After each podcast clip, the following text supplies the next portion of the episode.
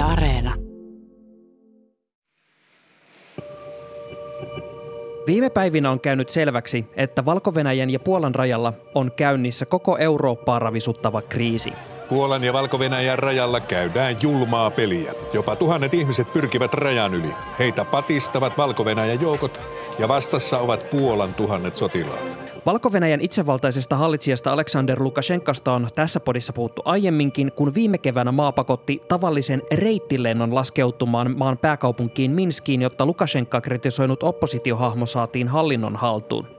Ja lennot on tavallaan nytkin pääosassa, sillä valko kerrotaan systemaattisesti järjestävän Euroopasta turvapaikkaa etsiville ihmisille reitin Puolan rajalle, jossa vastassa on piikkilankamuuri – ja nyt Eurooppa kipuilee kansainvälisten sopimusten ja kriisilietsonnan välillä. Tässä jaksossa Ylen Berliinin kirjeenvaihtaja Suvi Turtianen käy mun kanssa läpi, miten nämä ihmiset ovat jääneet loukkuun valko ja Puolan rajalle ja miksi Eurooppa on nyt ehkä suurimman moraalisen kriisinsä ääressä sitten vuoden 2015. Minä olen Sami Lindfors. Ja nyt takaisin Pasiaan.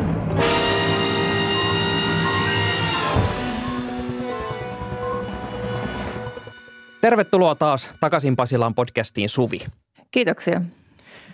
Suvi, me ollaan puhuttu valko aikaisemminkin tässä podcastissa ja jälleen sattuu ja tapahtuu.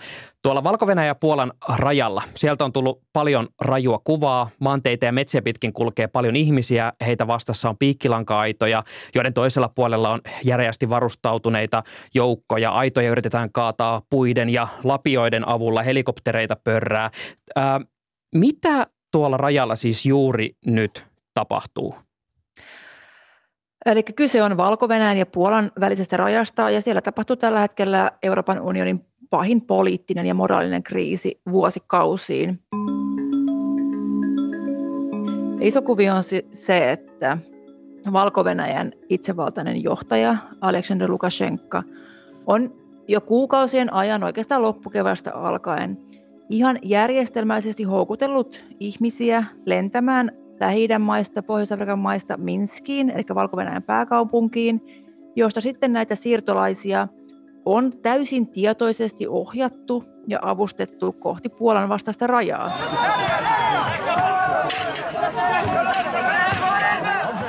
Tässä on ollut tavoitteena se, että halutaan nyt aiheuttaa tiettyä hätäännystä ja paniikkia EU:ssa – koska tämä maahanmuutto, siirtolaisuus on Euroopan unionille erittäin vaikea kysymys. Se hajottaa EU-jäsenmaiden rivejä ja on tämmöinen vähän niin kuin avohaava ollut vuosien ajan EU:ssa ja nyt Lukashenka tällä operaatiollaan hiero suolaa tähän avohaavaan.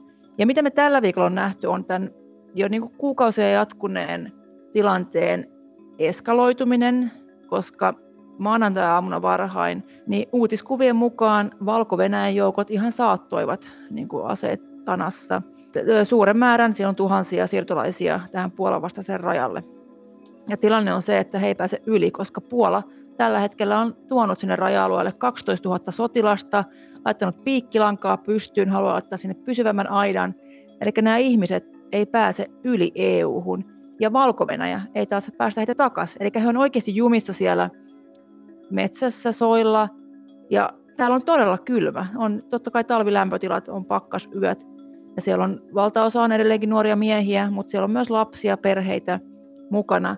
Ja sen takia me puhuu, että tämä on niin poliittinen katastrofi, kun tähän liittyy tämä valko ja EUn biifi, mutta on tämä myös moraalinen katastrofi, koska valko ja Lukashenka, itsevaltainen johtaja, ihan sumelamatta on ollut valmis kiduttamaan omia kansalaisiaan ja nyt lähettämään näitä siirtolaisia hengenvaaraan.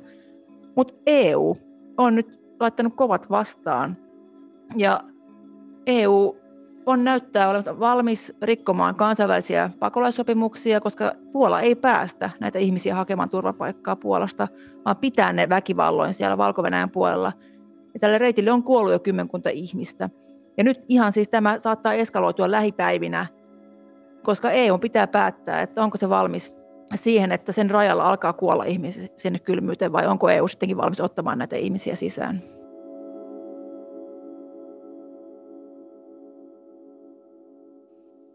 Nämä Valko-Venäjän Aleksander Lukashenkan toimet tässä on, mikä herättää paljon kysymyksiä ja että äh, oikein lietsotaan juuri tätä äh, rajakiista. Ja sä mainitsit tuossa, että tätä on jatkunut jo kuukausia.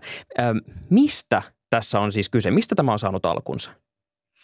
No tässä on kyse hybridivaikuttamisesta, jossa Lukashenka yrittää aiheuttaa tiettyä painetta EUun. Ja tämä on kostotoimi sille, miten EU on taas asettanut pakotteita valko vastaan. Tämä kriisihän tota, alkoi eskaloitua oikeastaan 2020 elokuussa, kun valko pidettiin presidentin vaalit, jotka Lukashenka väitti voittaneensa, mutta vaalit ovat täysin epärehelliset. Ja kansa sitten nousi kaduille vastustamaan tätä tulosta ja sanoi, että Lukashenka ei ole vaalivoittaja, vaan vallan pitää vaihtua oppositiolle. Ja se nähtiin ihan niin kuin oikea kansannousu. Ei puhuta mistään oppositiomiekkareista, vaan kansannoususta. Mutta sitten Lukashenka väkivalloin ja sortotoimin tämän kansannousun tyrehdytti. valko poliisi on jälleen käyttänyt kovia otteita mielenosoittajia vastaan. Presidentti Alexander Lukashenkaa vastustavia mielenosoittajia on ammuttu vesitykeillä ja tainutusgranaateilla. Lisäksi ainakin 50 mielenosoittajaa on pidätetty. Siellä on niin kuin ihmisiä heitty ihan pienemmistäkin asioista vankilaan, vaikeisiin olosuhteisiin kidutettu ihmisiä, sitten on paljon raportteja ja tuomittu pitkiin vankeusrangaistuksiin niin kuin todella pienin syyttein tai tekaistuin syyttein. Ja sitten viime keväänä me nähtiin loppukeväästä tämä lentoepisodi. Valko-Venäjän viranomaiset ovat pidättäneet maanpaossa olleen oppositioaktivistin pakotettuaan sitä ennen häntä kuljettaneen matkustajakoneen laskeutumaan Valko-Venäjälle. Ja tämä oli totta kai niin kuin täysin poikkeuksellinen teko myös niin kuin diktaattorilta, jos katsoo maailman eri itsevaltaisia johtajia. Ja tämän seurauksena EU langetteli sitten lisäpakotteita Valko-Venäjää Lukashenkan lähipiiriä vastaan – ja siitä alkoi taas tämmöinen niin kostoaalto sitten valko suunnalta, ja tämä siirtolaisten tuominen kohti EUta on osa näitä kostotoimia. Ne lähti siitä eskaloitumaan. Heitä työnnetään niin kuin rajan yli paitsi Puolaan, myös sitten Latviaan ja Liattuaan. Ja sitten tässä samassa kostoaalossa myös niin kuin Lukashenka alkoi entistä kovemmalla kädellä sortaa valko omaa oppositiota ja tämmöisiä ihmisoikeustaistelijoita. Eli siellä tilanne on todella synkkä. Miten äh, tämä on lähtenyt vyörymään juuri tällä tavalla eteenpäin? Mitä me tiedetään siitä, että miten nyt nämä ihmiset, joista on tullut tämmöinen hyvin julma pelinappula tässä poliittisessa kiistassa, niin miten he päätyy valko ja siten juuri tähän tilanteeseen, missä ollaan nyt? Tähän liittyy se, että valko on helpottanut viisumisääntöjä tiettyjen maiden, kuten Egyptin kohdalla ihan nyt viime kuukausina. Ja tämmöisiä pakettimatkoja ikään kuin tarjotaan näille lähtiöille, että tietyllä rahasummalla sanotaan, että saat valko viisumin, jos sellaista tarvitset, ja sitten lennot Minskiin, niin lähdepä tälle pakettimatkalle kohti Euroopan unionia. Ja tämä on niin tosi järjestelmällistä. Ja ehkä tämmöinen yksi savuverho tai tekosyy on ollut se, että tulkaa terveysmatkalle hakemaan Sputnik-rokote Minskistä niin kuin, että olisi mukaan tämmöinen syy sitten lähteä Minskiin, koska eihän Minsk ole välttämättä mikään niin kuin hyvin tyypillinen lomakohde lähi tuleville ihmisille. Eli tämä on täysin järjestettyä, järjestelmällistä tämmöistä niin kuin pakettimatkailua siinä mielessä, että sitten kaikki tietävät, että lopullinen päämäärä on se, että ihmiset eivät koskaan palaa Minskistä sitten kotimaahansa, vaan pyrkivät kohti EUta ja valtaosa pyrkii sitten lopulta kohti Saksaa. Ja mä oon tavannut näitä tulijoita sitten Saksan puolella, kun he ovat lopulta päässeet se valko Puolan rajan yli niin kuin laittomien yrityspaikkojen kautta, rämpineet metsissä ja löytäneet sitten salakuljettajan kyydin, joka on tuonut heidät pikkubusseilla läpi Puolan tänne Saksan vastaiselle rajalle. Niin he kertoo, että se niin kuin tieto on siellä heidän lähtömaassa, että nyt, nyt siellä on niin kuin reitti auki. Että tulkaa, sitten vähän niin kuin, että no pari päivää kylmää ja kärsimystä, niin pääsee sinne Saksaan. Ja tämä on nyt se viesti, minkä EU yrittää niin torpata, että se näin voi mennä. Sen takia tämä on niin vaikea kysymys, että, että eihän nyt ihmisiä voi jättää sinne kuolemaan. Mutta jos tämä reitti olisi auki, niin sitten tulisi vaan lisää ja lisää ihmisiä. Tämä on niin todella vaikea kriisi ratkaista ja EUhan yrittää tällä hetkellä verota näihin maihin, joista näitä lentoja lähtee. Että siellä lähtee ihan niin kuin todella korkean tason delegaatiota ihan vielä tällä viikolla näihin maihin, mistä lentoja lähtee. Ja Irakin suhteen EU onnistui elokuussa lopettamaan kaikki suorat lennot Minskiin. Oikeus hakea turvapaikkaa on kansainvälisissä sopimuksissa ja äh, tällä hetkellä tuntuu olevan jotenkin tosi kivulias keskustelu se, että miten tämän Puolan ja valko vastaisen rajan kohdalla toimitaan. Onko tässä käynyt nyt niin, että EUlla on edelleen ne vuoden 2015 housut kintuissa, eli on kuitenkin täysin ratkaisematta, että mitkä on siirtolaispolitiikan yhteiset pelisäännöt? Joo, tämä turvapaikkapolitiikka on yksi EUn vaikeista kysymyksistä, jossa on suuria jakolinjoja jäsenmaiden välillä, ja Puola on ollut siis yksi näistä maista, jotka vastustaa kaikkea maahanmuuttoa ja turvapaikanhakijoiden jakamista eri EU-maiden kesken. Sen takia se ajatus siitä, että vaikka nyt nämä muutama tuhat tulijaa otettaisiin yli ja jaettaisiin EU-maiden kesken, niin tuntuu Puolasta hyvin vaikealta kysymykseltä. Ja totta kai Lukashenka on nähnyt tämän, että tämä on tämä EUn tosiaan avohaava, kuten aiemmin sanoin. Eli tämä on se kysymys, jolla voidaan lähteä hakemaan niitä jakolinjoja EUn sisällä ja syventää niitä. Kun katsoo näitä tulijamääriä, Tänne tullut siis, puhutaan niin kuin, että tullut joitakin tuhansia päätynyt lopulta Saksaan tätä reittiä pitkin, ja nyt se rajalla jumissa pari, kolme, neljä tuhatta ihmistä. Niin tämähän on todella pieni määrä, kun vertaa vaikka siihen paljon tulee yli Välimeren reittejä edelleenkin jatkuvasti, tai siihen, että kuinka monta tuhatta Afgaania ja afganilaista ihmistä EU oli valmis hakemaan silloin, kun Taliban valtasi Kabulin. Saksakin oli valmis hakemaan siis kymmeniä tuhansia tänne turvaan sieltä Taliban hallinnolta. Eli tämä on niin tosi pieni määrä siirtolaisia. On saanut EUn pasmat täysin sekaisin. EU on mennyt ihan paniikkiin ja osoittaa, että EU on niin valmis vaarantamaan nämä kansainväliset pakolaissopimukset, ei anna ihmistä hakea turvapaikkaa. Ja tämähän on just se, mitä Lukashenka on hakenut. Siellä rajat tulee sellaista kuvaa, missä niin kuin EUlla on siellä kovat vastassa. Siellä on sotilaat ja piikkilankaaidet ja niin kuin, siis Lukashenka pystyy näyttämään omalle kansalle, että katsokaa, tämä on se EU, joka arvostelee minua ihmisoikeusloukkauksista. Katsokaa, mitä he tekevät. He eivät ole yhtään parempia. Tämä on vain EUn kaksilaismoralismia. Ja sen takia tämä niin kuin rajojen sulkeminen on tosi vaikea kysymys EUn kaltaiselle arvoyhteisölle. Ja kun siellä ihmiset kertoo, että ei ole ruokaa, ei ole vettä, siellä on kylmäteltoja, siellä on lapsia, niin onko EUn kaltainen arvoyhteisö oikeasti valmis katsomaan, kun ihan päivissä, jos alkaa ihmisiä kuolemaan EUn rajalle. Niin tämä on just se peli, mitä Lukashenka hakee ja jotenkin yrittää paljastaa EUn niin kuin heikkouden. Ja se näyttää nyt paljastuneen, koska EU nyt miettii sanktioita, lisäpakotteita, mutta ei ne tähän akuuttiin humanitaariseen hätään niin kuin millään tavalla tuo ratkaisua. Onko EUsta toistaiseksi äh, kuulunut niin konkreettisia esityksiä sille, että miten tätä tilannetta lähdettäisiin ratkomaan?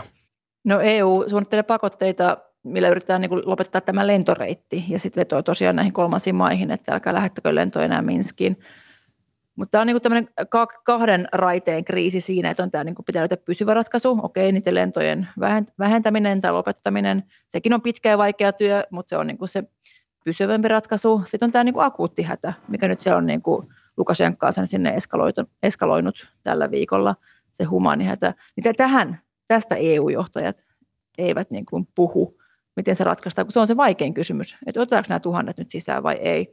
Ja tämä on ehkä just se, jos puhutaan tästä Suomen keskustelusta, että Suomessakin kysyttiin sitten poliitikoilta, että entä jos Venäjä teki saman Suomen itärajalla, koska Venäjähän silloin 2015-2016 vähän tämmöistä samantapaista koepalloa heitti, kun yhtäkkiä tulikin niin kuin turvapaikanhakijoita, mitä ei ennen koskaan tullut. Kokoomuslaiset kansanedustajat jättivät viime viikolla kirjallisen kysymyksen, jossa vaaditaan, että Suomenkin pitäisi mahdollistaa tällainen Puola-tyyppinen rajojen täydellinen sulku tämän tyyppisessä tilanteessa, että ei otettaisi turvapaikkahakemuksia vastaan.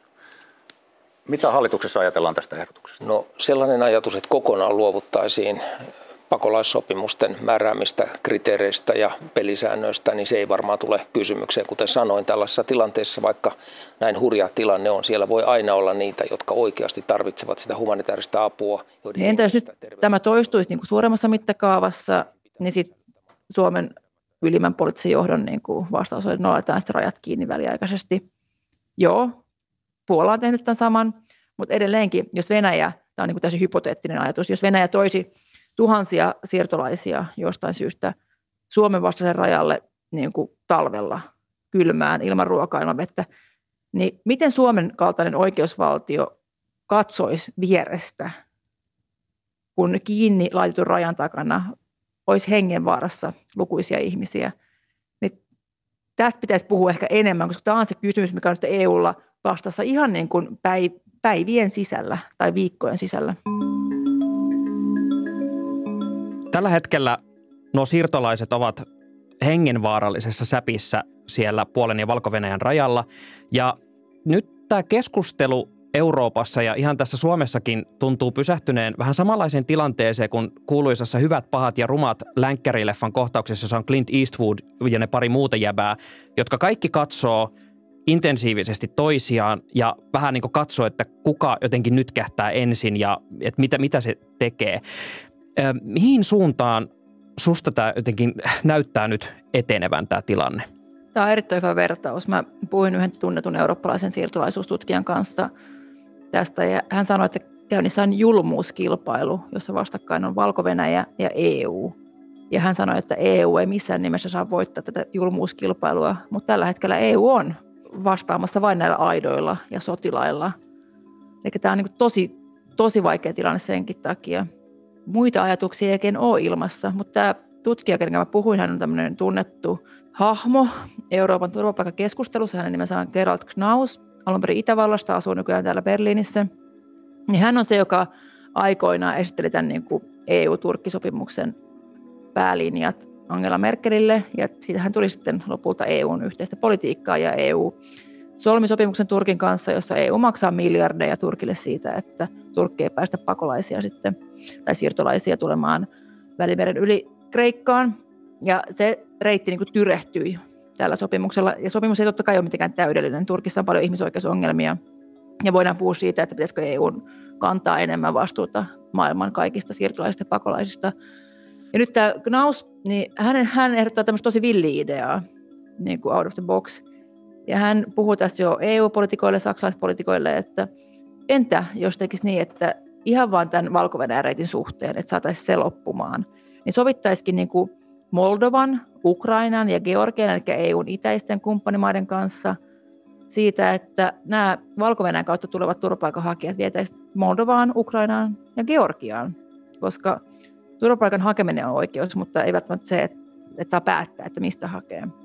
Ja tämä Knaussin mukaan lähettää sitten viestiä niille tulijoille, että joo, tulkaa vaan Minskin kautta, mutta te ette pääse Saksaan, te päädytte Moldovaan. Niin hän uskoo, että tämmöinen niin kuin vähän epäortodoksinen malli voisi sitten tota, lähettää sen signaalin, että tämä reitti ei kannata, että se on hengenvaarallinen ja sä et pääse Saksaan. Sä oot sitten Moldovassa. Ja tämä, tämä on sitten tosiaan vasta tutkijan idea, että tämä kertoo tästä kriisin niin kuin ratkaisemisen vaikeudesta, että miten samaan aikaan olla humaani arvoyhteisö, joka noudattaa kansainvälisiä ihmisoikeus- ja pakolaissopimuksia, ja samalla olla taipumatta Lukashenkan tähän kiristykseen. Niin se on nyt niin kuin EUn pöydällä tämä iso kysymys. Tämä tilanne elää ja kehittyy. Uusimmat uutiset tästä aiheesta löytyy verkossa www.yle.fi. Kiitos paljon Suvi ajastasi. Kiitos sulle.